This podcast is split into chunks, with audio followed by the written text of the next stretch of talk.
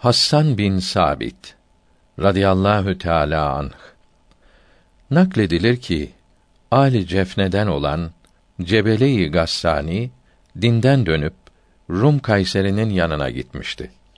Hazreti Ömer'in radıyallahu an elçisiyle Hassan bin Sabit'e radıyallahu an hediyeler göndermişti. Hassan bin Sabit Hazreti Ömer'in kapısına gelip içeri girerek selam verdi. Ey müminlerin emiri!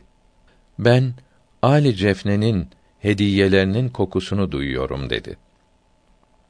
Hazreti Ömer radıyallahu an evet Cebele-i Gassani sana hediye göndermiş dedi. Bu hadiseyi nakleden kimse şöyle demiştir. Hassan bin Sabit'in hadiseden hiç haberi olmadığı halde yalnız kokusuyla Ali Cefne'nin hediyeleri olduğunu anlamasına hayret eder, hiç unutmam.''